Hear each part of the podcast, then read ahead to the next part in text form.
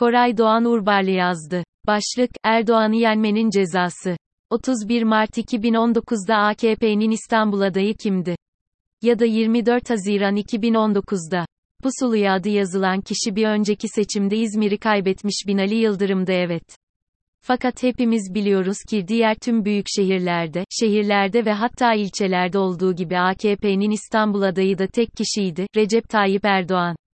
Tek tek mitinglerde o konuştu, afişlerde mutlaka onun fotoğrafı vardı. Hatta kaybedilen seçim sonrasında kazanmış gibi İstanbullu seçmenlere teşekkür eden pankartların sağ tarafında yine kendisi vardı.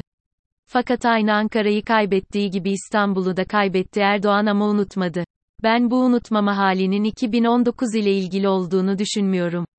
Nasıl ki şu anda bize yaşatılan ucube sistemde Cumhurbaşkanı tek bir imza ile yüzlerce insanı atayabiliyorsa, bir grevi sonlandırabiliyor ya da uluslararası bir sözleşmeden çıkabiliyorsa, tüm belediye başkanlarını da kendisinin atamasını ve halkın da elbette onları seçmesini istediğine adım gibi eminim.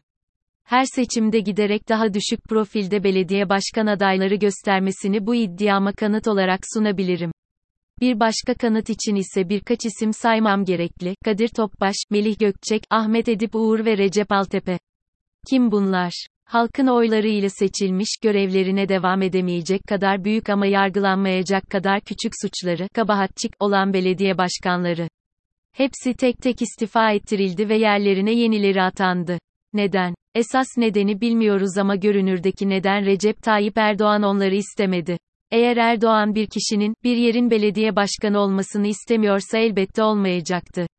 Yargı kararını bırakın, bir duruşma bile olmadı. Kimse ses çıkarmadı, kimse yüzlerine bakmadı. Çünkü kazandıkları seçimlere de aslında onlar girmemişti. Giren ve kazanan aynı kişiydi, Recep Tayyip Erdoğan.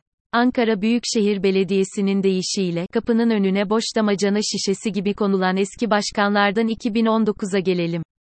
Sizlere tüm dünyada absürt gelecek ama mekan Türkiye olunca normal karşılanacak bir olay söyleyeceğim. Çok normal geleceği için şaşırmayabilirsiniz ama bir daha okuyun ve düşünün, İstanbul Büyükşehir Belediyesi'ni CHP kazanınca Türkiye'de iki tane gazete kapandı. Ne saçma değil mi? Hem de kapanmadan önce binlerce sattıklarını iddia eden gazetelerdi bunlar. Sadece bu örnek bile İstanbul Büyükşehir Belediyesi'nin sadece bir belediye olmadığının, dillerden düşmeyen 16 milyon kişinin sırtından nasıl bir sistemin beslendiğinin ufacık da olsa bir kanıtı. İşte bu yüzden ne İstanbul Büyükşehir Belediyesi ne de bu belediyeyi iki kere kazanan Ekrem İmamoğlu'nu boş damacanalarla karıştırmamak lazım. İBB'nin elden gitmesi hem maddi hem de manevi bir kriz yarattı.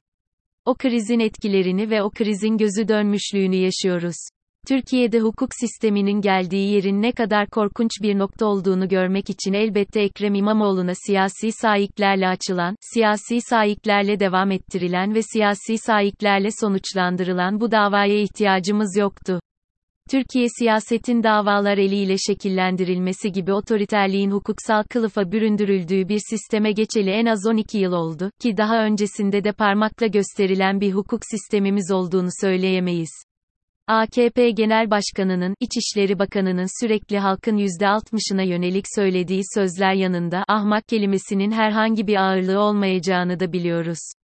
Leonard Cohen'in o muazzam şarkısında anlattığı gibi, herkes biliyor, zarların hileli olduğunu, herkes biliyor, geminin su aldığını herkes biliyor, kaptanın yalan söylediğini, evet herkes biliyor ve görüyor. Ve artık herkes görüyor ki birlikte hareket edip bu karanlığı aydınlığa çevirmekten başka çaremiz yok. İmamoğlu bir parti olsaydı ve 2019 seçimlerinde sadece İstanbul'da aldığı oyları almış olsaydı oy kullanan seçmenin %9,82 sinin oyunu almış olacaktı o parti. Bu kadar büyük bir iradeyi bir kalemde yok sayabilecek bir cürete karşı birlikte davranma cüretini göstermeliyiz. Farklı mıyız? Çok. Fark eder mi? Hayır.